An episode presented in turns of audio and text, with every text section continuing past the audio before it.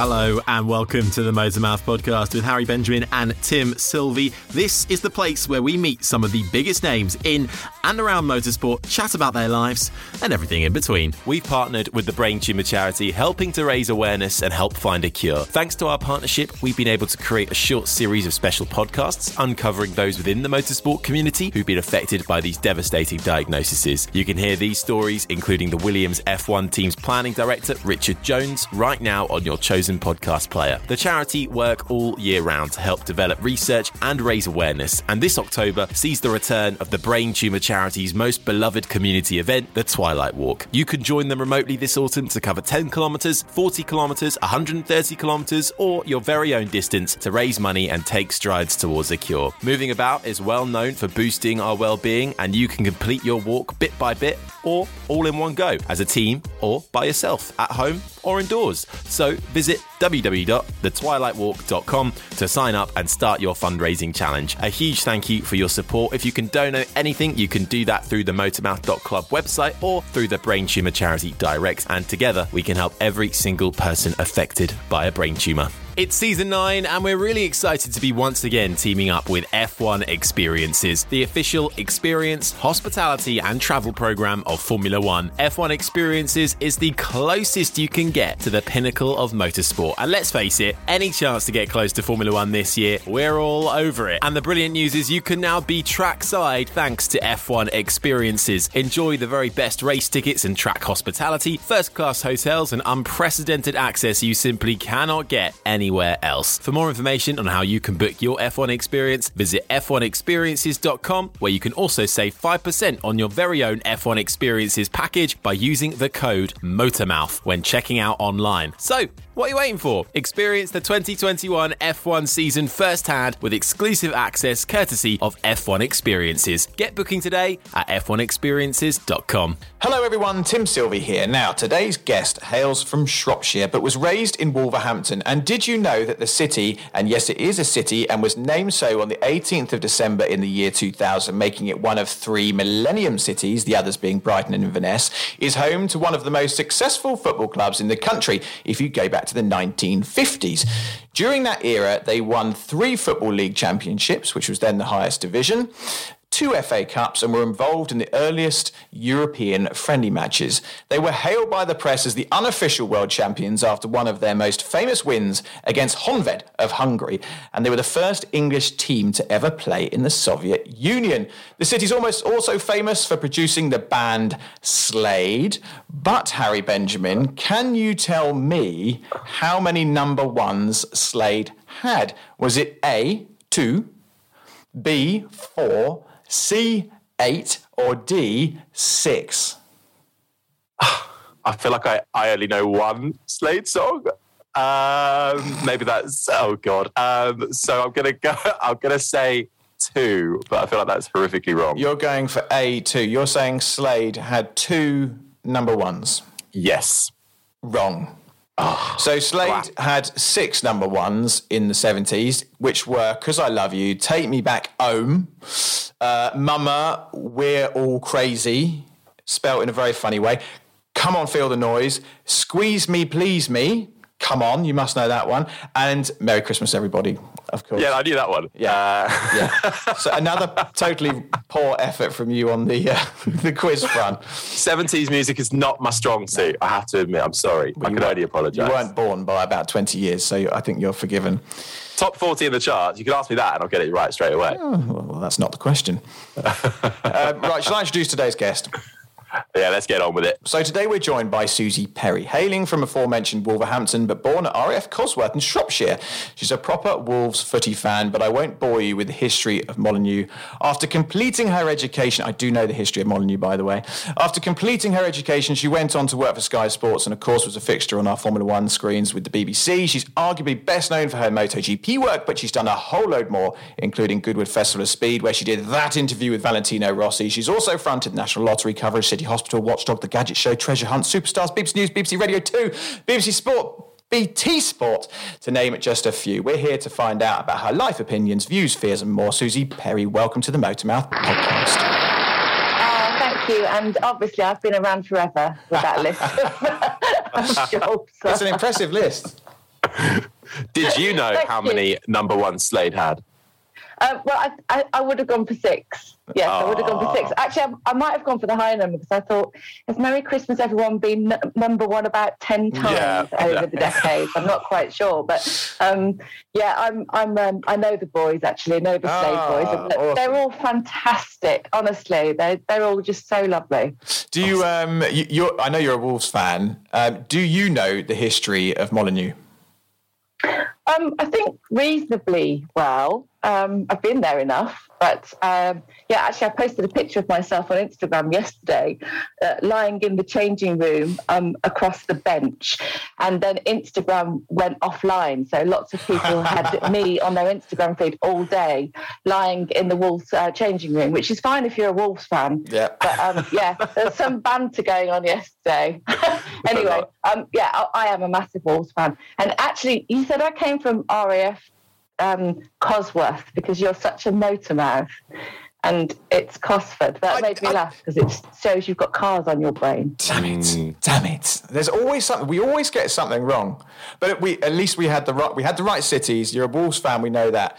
Wikipedia It's did a its good, thing. it's a good slip that one, isn't it? It is a good slip. We'll have That is that one. We don't mind that one. It's, not the, it's not the worst mistake Tim's made uh, ever in introducing uh, guests. He can't just get their their complete The- do you know what? Do you know what the worst one was? Wrong. The, the the most embarrassing one was when we had uh, Freddie Hunt on, James Hunt's son, and I called him James. That that. Oh well, That was yeah, a bit of a clanger. E- all that stuff's easily done. I, I think I was once in um, Spa and said we were in a completely different country, and to which Eddie Jordan just uh, fell on the floor laughing, and he was going, "You're human, you're human." I'm like, that, that's not very helpful now, Eddie. Just as Well, well, I'm sure we'll, we've had Eddie on the show before, and he is certainly a character. I'm sure we'll come across uh, him and his exploits at some point as well. But let's dive into uh, all about your career, Suzi, if I may, and, and take it right back uh, to the start, actually, and, and how it all began. You know, take us up to those days uh, growing up. Uh, was all broadcasting and sport always on the brain, or how did it come about? a lot of sport. Um, I was a sport billy at school, and in all the teams, I was lucky enough to go to a school where we had um, we did everything, absolutely everything. I would go in the morning, do sport, lunchtime sport, after school, weekends. My dad had his own football team. Um, so yeah, I was completely enveloped in, in the sporting world. And whilst I wasn't brilliant at any one particular sport, I did um, partake in many. And I, uh, yeah, so I, I kind of grew up very in a very active way. Not so much broadcasting. I watched sport on TV, um, but uh, music really was my, I suppose, my first love. My dad was um, an agent and a promoter, um, so I, I grew up going to see a lot of live bands and being around live music. My godfather was in Whitesnake and Oh, have an eclectic mix of music taste depending on what mood I'm in.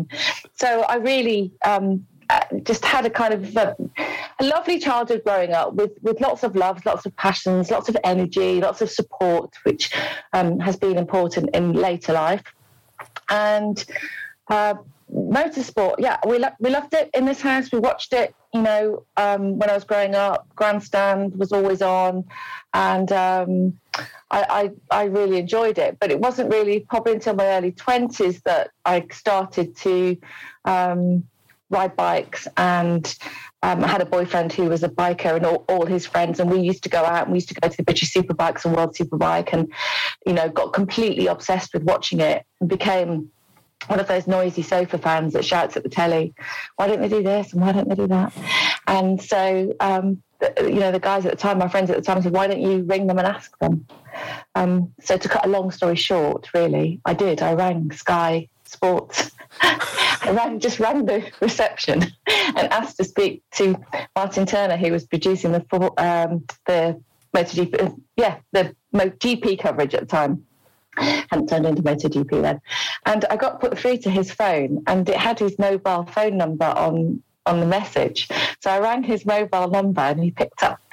And I started chatting with him. And he said, "Who are you?" And I went, "Well, I'm nobody. I'm just a bike fan." He went, "Would you like to come in and have a cup of coffee with me?" Wow. And I know. So I obviously I did, and um, uh, yeah, I walked out with the job as a reporter and became the first girl to to be a reporter in in bike sport across the world. Actually, there weren't any others. back in 1997. So that's really where it all started. It's amazing. It was quite mad. It's it's funny. We've had a few people from um, different broadcasting networks and so on, and Sky and Channel Four and others, and a lot of them have share a similar kind of story where they've they've stuck their neck out and and received a life changing moment, and it, it seems it, it's a good lesson really because it I think a lot of people sort of sit back and wait for the opportunities to arrive, but sometimes you've just got to stick your neck out and go for it. Um, it. It seems like you did that and you received that life changing moment where the guy's like, "Come and see me."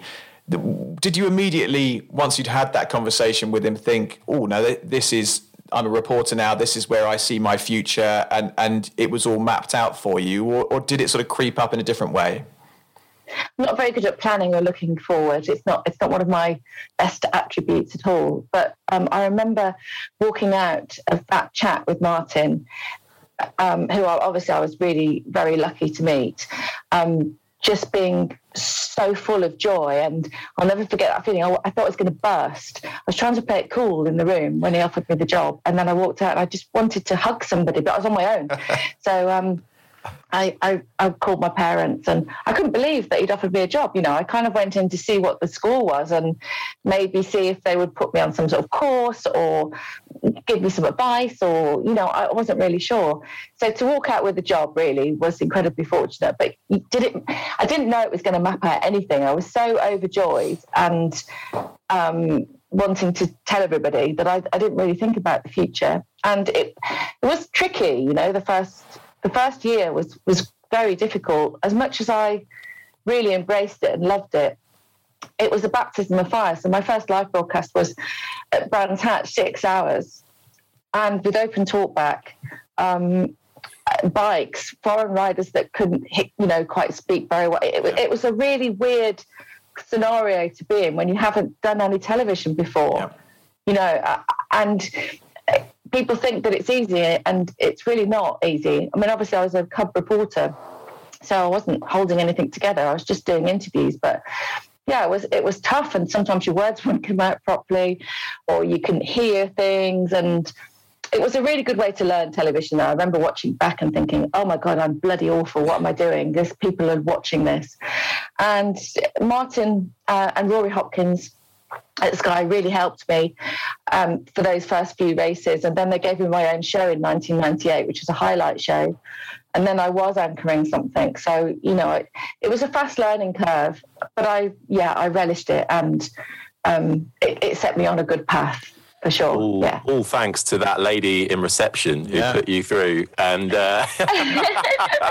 yeah, actually, it was it was kind of thanks to a man called Maurice Jones who used to work with my dad, and he he was a music promoter, and he was one of the promoters that put together Live Aid with Harvey Goldsmith. Wow! And he used to look after the Eurythmics and Simply Red and ACDC, and he started the Monsters Rock Festival at Donington, and I grew up. Um, with his daughters, uh, we all grew up together and so he he was a big noise at Donington Park, and he kind of helped me. Um, and told me about Martin Turner's name, and you know, he said just just ring up. He was the one that gave me the little nudge to do it. So, um, God rest his soul. It, it, was kind of down to Maurice, really. Um, what an amazing uh, start to, to your journey in, in sport, and particularly obviously in, in what became MotoGP. Uh, was there anything else though that you could have done. Obviously, the huge musical influences that were coming there. Mm. Was there was there an opportunity there where you may have just gone down a more musical route straight off the bat? Because I know you did. Was it business and finance you studied as well? So could yeah. that have been a different route for you? I specialised in marketing with a view to be a music promoter. That's that's really what I wanted to do. Okay. And um, as I was sort of coming to the end of the degree studies, I got offered the chance to go and work in Japan as a as a model and um, actress, really doing TV commercials and videos and bits and pieces. Um, and it was a it, it's strange because it, it was one of those opportunities that you that you couldn't really turn down. It was back in the early 90s. Uh, they said if you don't go now, and I was 21, I think, at the time, you'll be too old to go. So you need to take this contract or not do it because I'd started doing some part time modeling to pay my way through Polytechnic, it was then. Um, so I went to Japan and uh, I ended up staying there for pretty much a year, working over there, which was another story entirely extraordinary. To go to Japan in the early 90s where the, nobody really spoke English, there were no English signs, and it was pretty much like landing on another planet, wow. trying to work everything out. So that that was um, that that kind of also changed my path because when I came back, I carried on doing that, and I carried on uh, doing TV commercials and bits and pieces in London. So I sort of uh, hadn't gone down the music route there either, and uh, and then and then all this came about with television. So I'd fallen off the music promotion path, um, I suppose, really when I when I went to Japan. How do you cope? Well, I'm curious to know how you cope with being in the public eye because I remember when I going through some of my um, memories of watching motorsport. You were very much on the screen when I was sort of, I guess, you know, really getting into the industry you had a recognizable face because of other work that you'd done, whether it was Gadget Show or whatever. Did did you cope okay being a recognized face? Did you feel that when you were sort of pottering around town? I think when you're working in motorsport, you're away a lot. You know, globally, you're you're traveling all over the place, and it isn't really until you do a home race, let's say Silverstone or Donington, that you kind of realise that people really know who you are in a sense. Because going back, I started 25 years ago and we didn't have social media then. So, you know, you didn't have an open um, conduit, I suppose, to to you personally. You only had paparazzi. Yeah. So, of course, I did go through the paparazzi era. Um, I think I never went to the openings of envelopes and I didn't I tried very much not to talk about my private life in public, and I didn't use anything that happened to me to get column inches. So I didn't really jump in with two feet um, into the press. I did, uh, it terrified me, and it still terrifies me to this day. I used to get a phone call every year from the News of the World back then. Clockwork every year. We have evidence that you and Gary Lineker have been having an affair, no. and we're going to print it. Can you give us a quote? And I said, Yeah, print it, print it because I knew it wasn't true and it happened every single year and they would just be trying to put two and two together and those kind of phone calls um, you know they used to put the fear of god at me because i don't like actually don't like controversy i'm not very controversial. Even though i'm quite feisty on screen i, I recognize that. I'm not very much like that at all in, in my private life. So um, dealing with dealing with being in the public eye, I, I don't really, I feel like I've skirted around the edge a bit, I suppose is a good way of describing how I feel about it. There have been times where I've been going out with somebody that's maybe been in the public eye, or, you know, I've been going through a divorce or something, and I've had the paparazzi sitting outside my house, you know, waiting to take pictures. Um, and I just found it incredibly intrusive. So I, I would do anything to not have that happen, really. Yeah. So I've tried to be quite quiet. But the trouble is, if you're quite quiet, or not really so much now, but back in the day, back, you know, if we go back 20 years, they would just make something up. But, it's terrible, You know, so it, you couldn't really win. But um, I, I think now I find it really quite lovely when people just say hello to you in the street and smile. And I'm quite lucky on social media. I don't really get a lot of nonsense. You know, I, I, some of my friends work in football, and I read the stuff that's on their lines, and I can't. You know, I just I don't I don't think I would be on social media if I if I was them because the 99 good things, I will remember the one bad thing. Yeah, especially on Twitter. I mean, we've talked about it on the show before. It's just, it's just such a toxic place on occasion. Um, you know, people hide behind their keyboards. We've had a lot of, I think, guesses, particularly from um, the W series as well, and you just see mm. the amount of, of hate they get for, for no no good reason no. at all. And it's no. you know, and it's just so it's a it's a it's a blessing and a curse because you know you get these big followings, but then also all the, all the baggage that comes with it as well. So it's such a, a nightmare to. Um, to, to navigate, I suppose. And I suppose the other thing, actually, when you're the broadcaster and when you're working as a journalist in sport, you know, you're you, the last thing you want to be is the story. You're not the story. The people who are the story is the athletes, isn't it? They're the ones yeah. who are in the limelight. They're the people that have, have come. They, they're bringing the audiences. So, out of all the sport you've done, you know, across motorsport and others, are there any sort of amazing, and you've met some amazing people as well along the way, are there any standout moments, you know, interviews, chats with people that have just stuck with you fr- from the get go? I think having the privilege of interviewing these global superstars, really, for want of a better phrase, is incredible. And when someone has either just won a race or just won a championship. I mean, the, the interviews with Lewis when he'd just won the world championship, and you know, this champagne's fresh and you can smell it, and the atmosphere, you can cut it, and everybody's excited. Actually, the hairs on my arms are standing yeah. up as I'm even saying this to you. I remember the one in Texas was particularly memorable. Um, he was so happy, and he got his arm on my arm, and I've got my arm on his elbow as well. And it was just, it was, um, we did, I, I didn't realize I was doing it till I saw the pictures back afterwards in the interview, but it was almost, um, I don't know if I'm sort of a little bit mumsy with with, uh, with them because I'm so much older. I'm like, oh, well, then you know. Um, but but it, the the pictures are really lovely, and you can see the joy in his face. Obviously, he's just become a world champion again, and I'm just so well proud of him, uh, in in awe of him as well. You know, because he's just so talented and he and he's he's just so brilliant. So I think those kind of interviews stay with me. There was one with Valentino Rossi at Phillip Island. He just won the championship and he took off his helmet and he got snot all across his face, you know, because this happens sometimes in motorsport. And, he, and we were about to go live, and I just put my hand over on his face and I wiped it off oh, his face, Christ. and then just just did the interview. And I and I don't profess after 25 years of knowing Valentino and working with Valentino that I'm any sort of best friend of Valentino I'm not. But I know him well enough to do something like that. I could just imagine you sort of li- licking the napkin. There you go Valentino. Let's just get that off and let's crack up oh, it wasn't that bad. It wasn't that bad. But uh, you mentioned but yeah I mean you know it's funny because when I started I was the young one. I yeah. was the young one in the paddock. You know, I was, t- I was sort of 27 years old, running around interviewing Mick Doohan and uh, Alex Crivillé and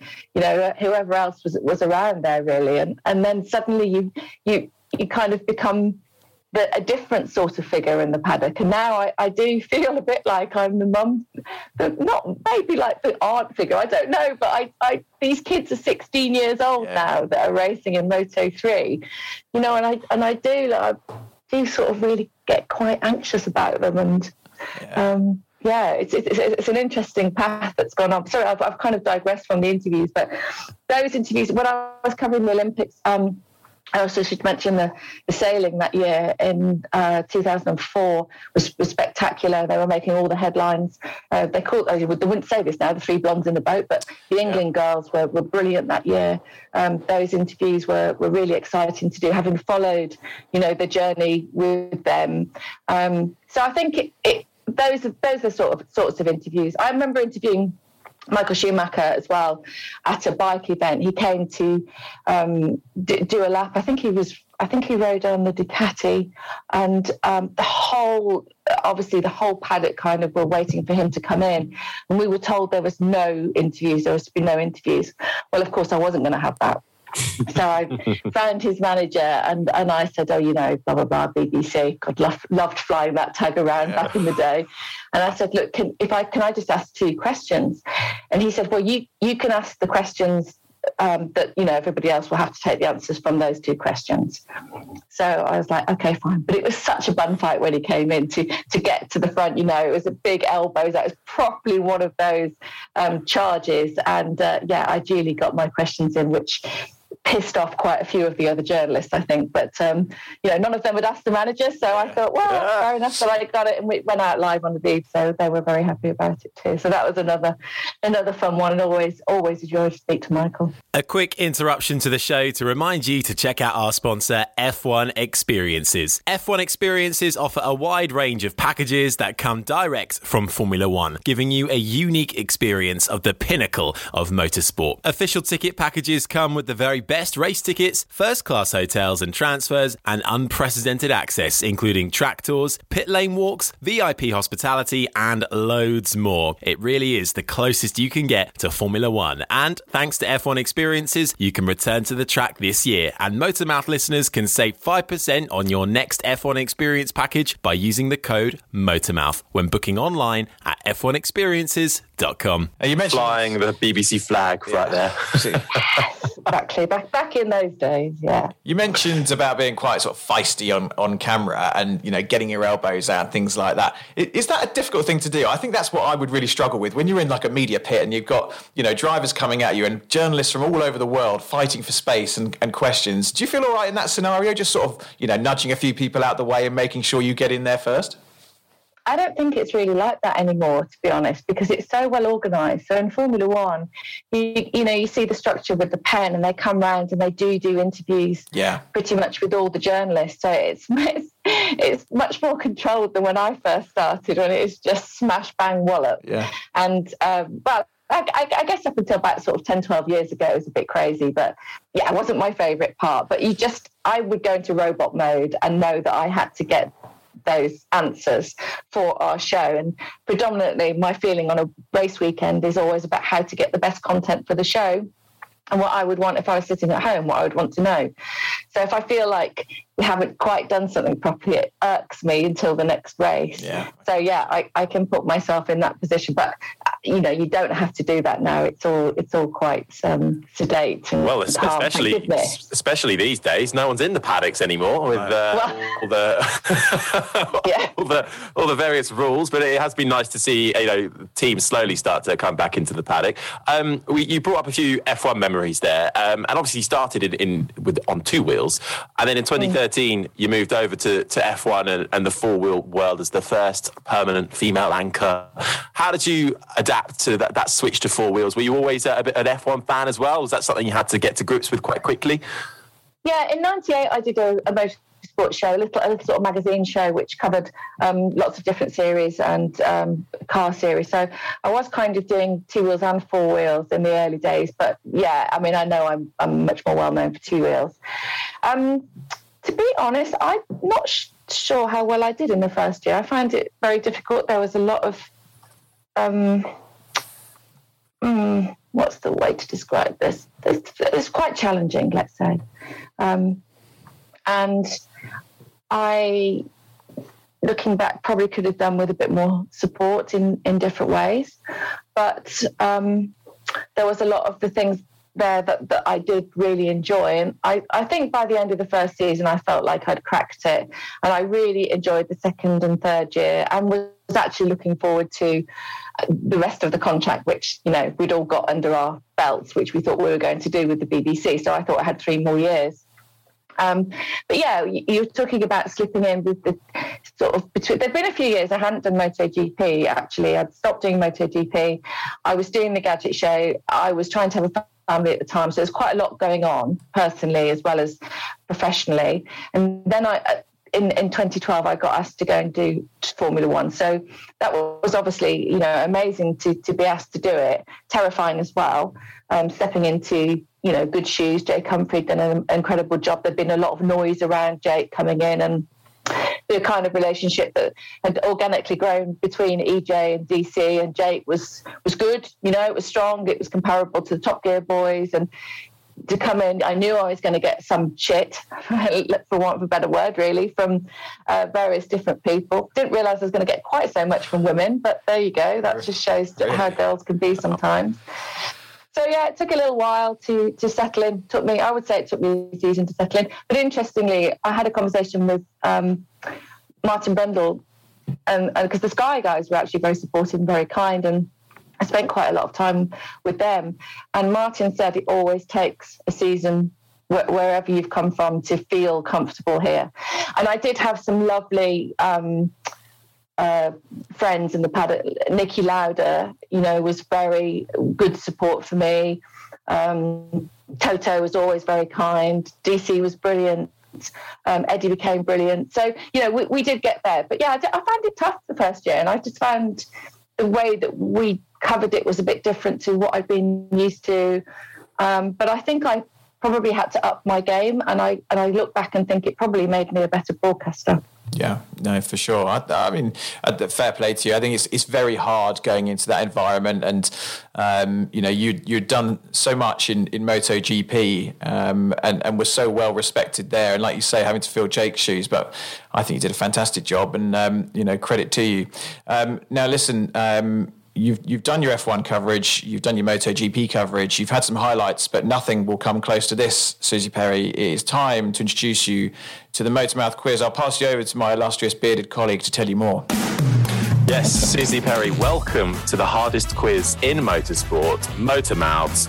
Quite frankly, because sometimes I'm not even sure if the answers are correct. Um, so I've got four questions for you and a bonus question, all to do with you and your career and uh, the ins and outs of it. Um, it should hopefully. I've done the questions. It, I, I think I've been. I think you should be okay. There are 14 points up for grabs at the moment. Nelson Piquet Jr. and Lee McKenzie are tied at the top on 14 points, uh, along with, and then we've got some other people who's down. Natalie Pinkham's got 12 points, then Mark, uh, Mark, uh, Mark Blundell is down there with 12. So it's a big, long leaderboard. Oh, Hoping- Blundell won't be happy with that, will he? I Oh, mean, he, I, he was fuming. I think that you've just you've just mentioned a few tryhards there. I'm not quite sure about this. let's see. Let's see if you can get into double digits. Fingers crossed. Are you ready for your first question? I don't think so. There we go then. All right. So during your first season covering F1, as we just discussed for the BBC in 2013, how many British drivers were on the grid and can you name them all? Um, right. How many British drivers? So there was uh, there would have been Max, Yep. Yeah. obviously Lewis, Yep. Gents. Yep. Um, Saving the big gun till last.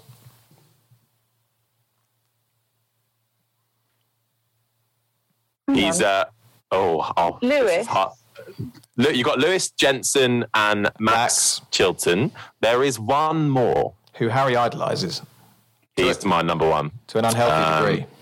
It's a strange, it's a strange driver to be a particular fan of. It's also a but, stra- it's a um, very one-way relationship, isn't it?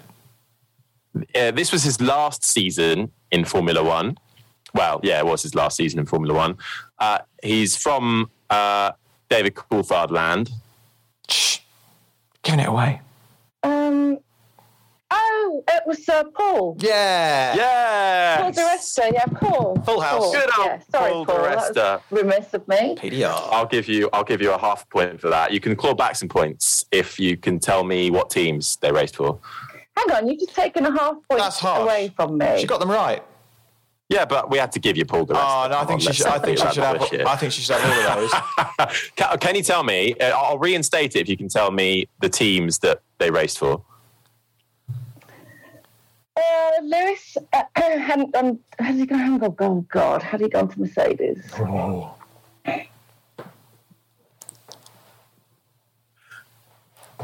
Um,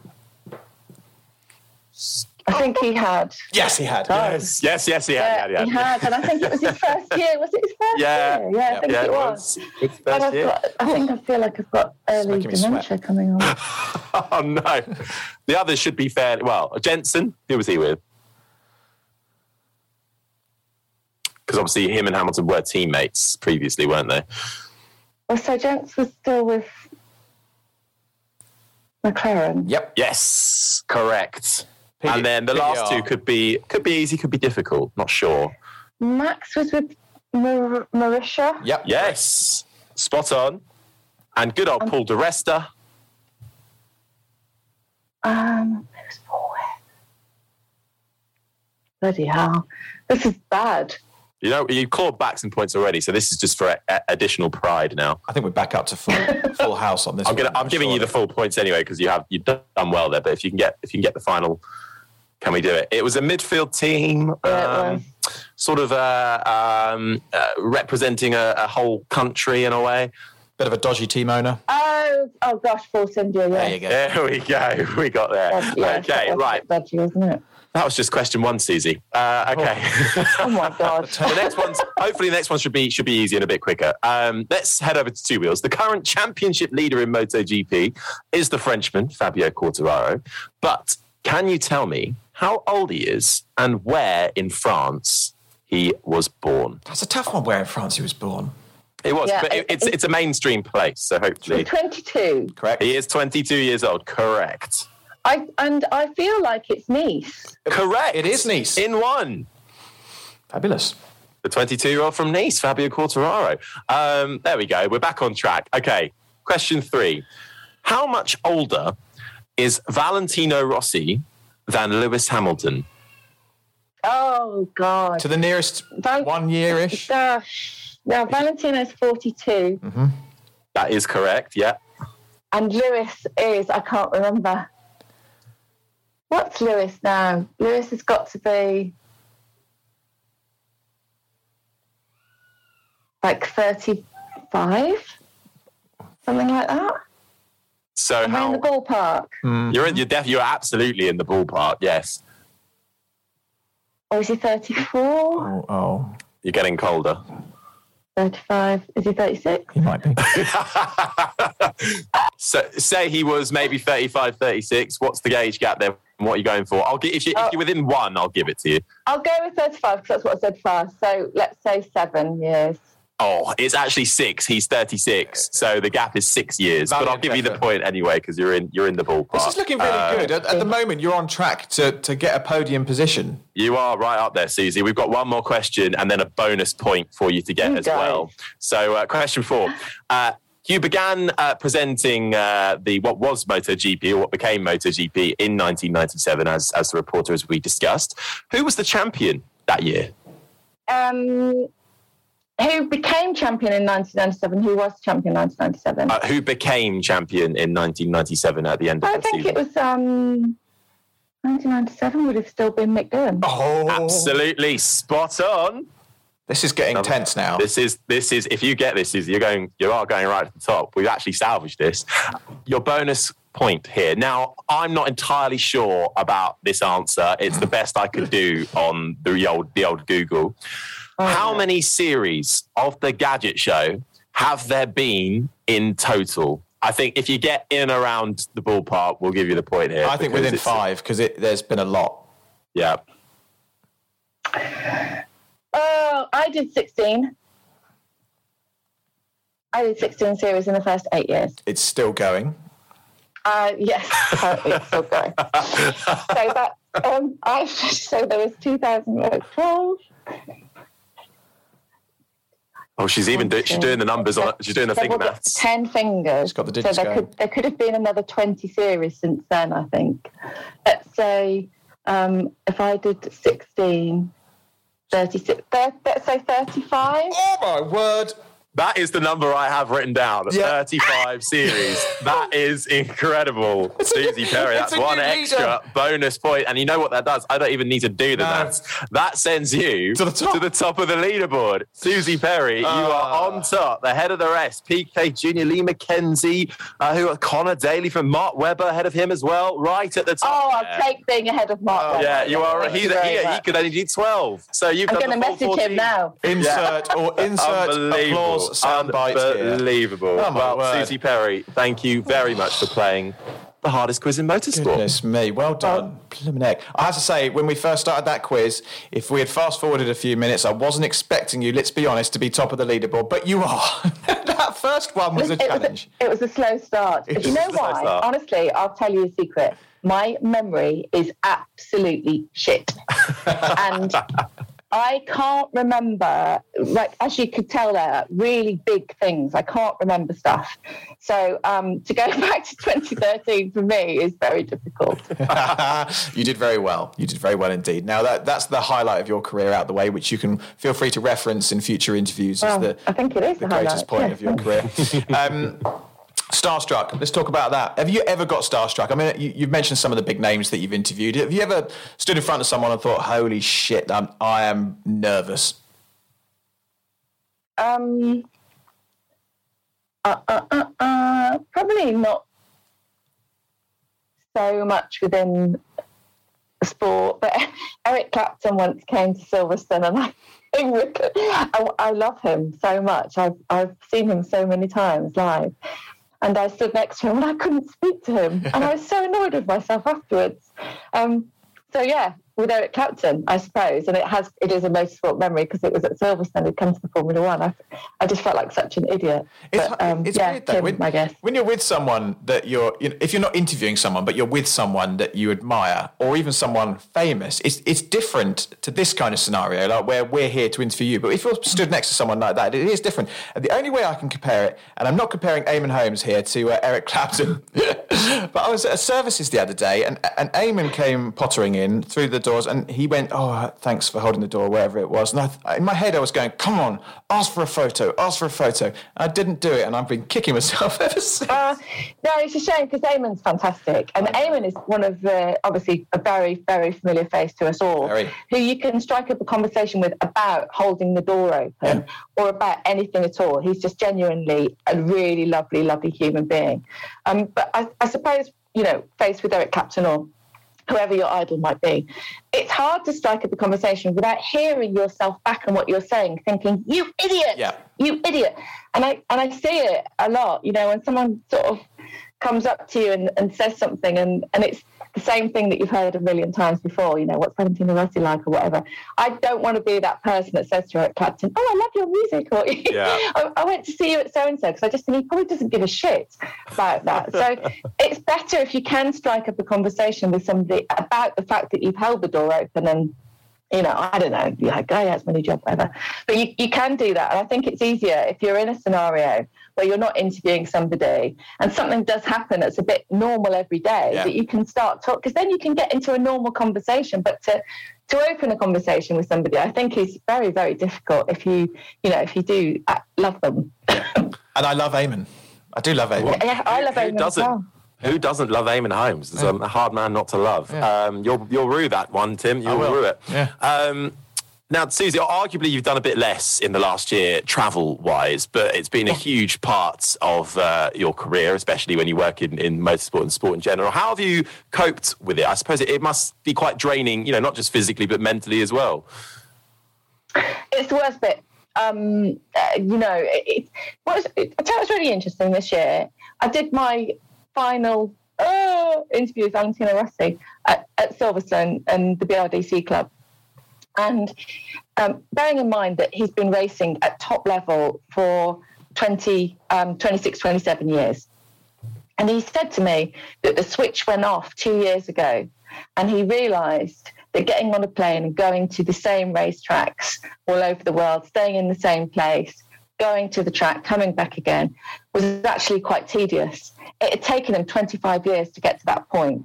Now, I think anybody that's in production or broadcasting will say it's the travel that's that does you. It does you in the end because you spend usually the whole life, your whole uh, year being jet lagged, pretty much nine months being jet lagged or tired, and it you can't you shouldn't say it out loud because it's a privileged position to be in, of course, Yeah. to be doing this job. It's it's the best job in the world, but yeah, the travel is rubbish. If you could click your fingers and just appear in Australia or China or America or whatever, then yeah, you, you know, I would definitely want to do that. For me, it's the it's the down part, and it's the part that ultimately will probably make me go, I'm done with this now. Yeah. Yeah, no, I, I, I can fully um, get on board with that. I've done my fair share of travelling, and actually, I've, I've just started travelling again after all the the lockdown um, shenanigans. And um, my my most recent experience, just to highlight how challenging it now is, was with at the um, the Berlin finale for Formula E, and I went out there to uh, to work with a company called Vestas, who sponsor um, Mercedes EQ, and got to my hotel. Um, checked in, fist pumped Mark Webber randomly at reception, then went to get my PCR test, which was positive. So I spent the next um, eight or nine days in uh, in a hotel room in Berlin, missed all of the race, missed all of the work I was supposed to do, and then eventually managed to go home. Um, and but it was an absolute disaster. And, and uh, fortunately, I've got relatively sound mind, but I can imagine if I was in any way, shape, or form unstable in any way, my mental health would have been absolutely broken after literally spending eight days in a Berlin hotel room. So, what's the moral of that story? Do you know? Uh, I think the moral is um, probably just don't travel, don't go Now, anywhere. the moral, the moral of the story is not to fist bump Mark Webber. Well, I thought I, I feel okay. Clearly. I feel okay saying that now because um, it was a while ago now. But at the time, I was like, "Oh God, I've given Mark Webber COVID." So if if, if, if it was, I was thinking if it comes out that he's he's got COVID, then it's clearly my fault. Fortunately, he didn't, so I didn't pass it on. But um, uh, I shouldn't fist pump full stop because the amount of times I've done that thing where you know you've got a fist pump and someone Oh. grabs your hand or like grabs a finger or you just sort of flop into each other's hands. It's just a, a shame. I'll, tell- I'll tell you, uh, this is a brief sidetrack, but the worst time I've ever done that, I think I told this story to you, Tim, as well. I, I used- when I was, a, I used to be, a, when I was starting out as a runner, and I, one of my first jobs was with, with Five Live at the BBC, being a runner, um, helping Jenny Gow out at Silverstone Oh, I love Jenny. on the grid, and uh, she was about to interview Anthony Joshua. And I was stood there, um, just just with him, helping him wait for Jenny to come over. And he looks at me, he's like, "Oh, you're right, mate." And he goes in with the fist bump, and I go in with the handshake, and it, and when it's Anthony Joshua. Yeah, luckily, luck, yeah, it, it, it was a last minute swerve, and we just about avoided it. But there was, a, we all knew what was what, what would have happened. So that was the worst time. I think that's when when it's up against a, a, a, bo- a boxer like that. I don't think there's any coming back from it. Is it? You it? were going to say a boxing legend like that, but he's no longer a legend because he's he's been defeated twice. He has been defeated. Yes. Um, but we we, we Harsh, digress. Suzi. Yeah. Yes, Um, yes. Because uh, we're, we're running out of time with you, uh, we- but we do do a, a final three questions that we ask. Oh, to not- all of no, our not guests. more, not more. No, Yeah. There's No, no, it's point, not no test. points up for grabs. Not a No, nothing to gain, I'm afraid. Um, but there are our final three uh, brought to you by F1 Experiences. Um, Tim, do you want to kickstart? I do. Um, Suzi, what's got you excited at this very moment? I'm going out for lunch with my parents. That's Oh. very exciting for me. Where are you going? Nice restaurant. I'm going to a restaurant called Fiume, which is an Italian restaurant where lots of Wolves players go. So secretly, while I'm having a lovely time with my mum and dad, I'll be just looking over their shoulder to see who's coming in. See what you've done there. Clever. See who's about get a photo or two. See who's see who's holding the door open. Yeah. See Pedro Neto comes in. Oh, well, enjoy your lunch. Uh, second question for you. Um, what's your favourite MotoGP destination? Um, my favourite destination is Austin, but it's not my favourite racetrack. My favourite racetrack is Mugello. Yeah. Okay. Austin. How, is it more fun in Austin and, and actual racing's good in, in uh, Mugello? Exactly, yeah. I mean, Mugello is beautiful. It's in the middle of Tuscany. Of course, it's absolutely gorgeous and everything about it is wonderful. And it's Valentino land and I love it. And I've got Yeah. so many happy memories there. Um, Austin is fun for the night out, for the bands, for the live music, for the crazy, crazy, for the dueling piano bar, you Yeah. know, and everybody's out there. And I feel like when you go on a long haul race in motorsport, the riders and the drivers forget that they're famous and they throw themselves in. So you just have these wildfires, which are brilliant. Yep, absolutely. Couldn't agree more. Uh, final question for you before we let you get on with your day. What are you scared of? I'm scared of. Uh, I don't know. What am I scared of? Um, I'm not sure, really. That's a, the worst answer you've ever had. Well, do, uh, oh, how are you with you know little creepy crawlies, spiders? Would you ever go into the jungle? Actually, that's a good question. I'm fine with that sort of stuff. I love it. I'm I'm massively into nature and okay. animals, and I save everything. So that- it's not a it's not a spider. I'm not I'm not as good with heights um, as I once was. So probably the crazy things I used to do in the gadget show, I don't think I would jump off bridges now and out of planes. So may, maybe that should be what I'm scared of. I think fair, fair enough. You would. Uh, have you ever considered the jungle or any of those those shows? Um, I've, it's always a, a timing thing, to be honest, Yeah. for me, because they cross over the end of the season. So I've, I've been asked to go in the jungle, and I did, yes, I did consider it, but it meant missing Yeah. so many races. I couldn't do that because, you know, con- for contractual reasons. so, um, so yeah, no, I, I, I mean, don't, I. I'd love to do Strictly. I'd love to learn to dance properly. That would be amazing. Well- Those are the two really that I think I'd We're. Uh, probably entertain. we're- Or maybe MasterChef. Maybe I should do Oh, MasterChef yeah. and cook. I like cooking. So. what's what's your favourite dish to cook? Oh, I just I, I don't eat meat, so um, it'll be all vegetable things. Um, I love curries, so yeah, let's let's go with the with the curry option. Solid, That's solid a- choice that's a there. good choice. Do love a I like that you don't eat meat. I'm from Wolverhampton. It's, uh, I, I- I'm in the middle of my my uh, plant based uh, clean diet, and uh, so I can vouch for the whole uh, not eating meat thing. I mean, I mean, I'm doing, eating a tiny bit, but most of it is completely clean and unprocessed, and I genuinely have never felt better in my life. Like uh, right Oh, now, you? That's good. right now, as of this morning, on the 5th of October, 11.23, I have never felt better. I feel lighter than I have done for a year and a half. And I've, I wake up in the morning, like I leap out of bed. I'm like, I'm ready. I'm ready for the day. And usually I'm a hungover mess. So I'm, I'm enjoying this, um, this newfound... You were an amazing advert there for, for plant-based food. Yeah, um, yeah. I'm all over four it. and a half years, I think now, and yeah, very happy to be maintaining that. And it, you know what it actually does? It just changes the way that you think about eating and cooking. Um, and I find the food much more tasty, and um, I'm glad that restaurants are getting into it as well now. And I, I mean. Apart from the obvious thing that you shouldn't eat meat, but people seem to eat meat every single day these Yeah. days. Whereas I think when I was growing up, that didn't happen. My, my granddad was a butcher, so I'm not sure he'd be particularly impressed with me right now. But anyway, um, yeah, you, you definitely should have days where you don't put meat in your body, ideally seven. There's another We'll, podcast clip, right there. we'll, clip, we'll use that as the clip for when we. Uh, oh, no, no, because I hate, everybody will hate on me. people won't be expecting that from Stick this kind of podcast. We do talk about everything on here.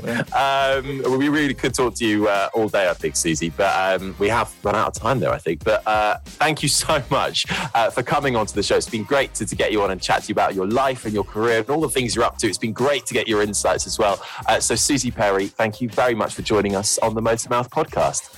Thank you very much. Absolute pleasure to talk to you both. Really, really enjoyed it. And I'm now going to hunt for wolf players. Before you go, one final reminder to check out F1 Experiences, the official experience, hospitality, and travel program of Formula One. F1 Experiences is the closest you can get to the sport. Official ticket packages, which include the best race tickets, first class hotels, travel, and exclusive behind the scenes access across a Grand Prix weekend. F1 Experiences offer packages like no other. So, to book your F1 Experiences package, head online to f1experiences.com, and if you enter code MOTORMOUTH, you'll get 5% off too. Thank you so much for listening to the Motormouth podcast. Do make sure you give us a follow on our socials Twitter at Motormouth underscore, Instagram at Motormouth underscore official, and Facebook. Just search Motormouth. You can also download the Motormouth app where you can get exclusive video content from MMTV, create your own social profile to interact with other fans, and check up on all the latest happenings with whatever motorsport takes your fancy. We're also proud to be supporting the Brain Tumor charity too, so make sure you check the links in the podcast description to find out how you can help cure brain tumors quicker. Don't forget to like, subscribe, and review. And until next time, you've been listening to the Motormouth podcast.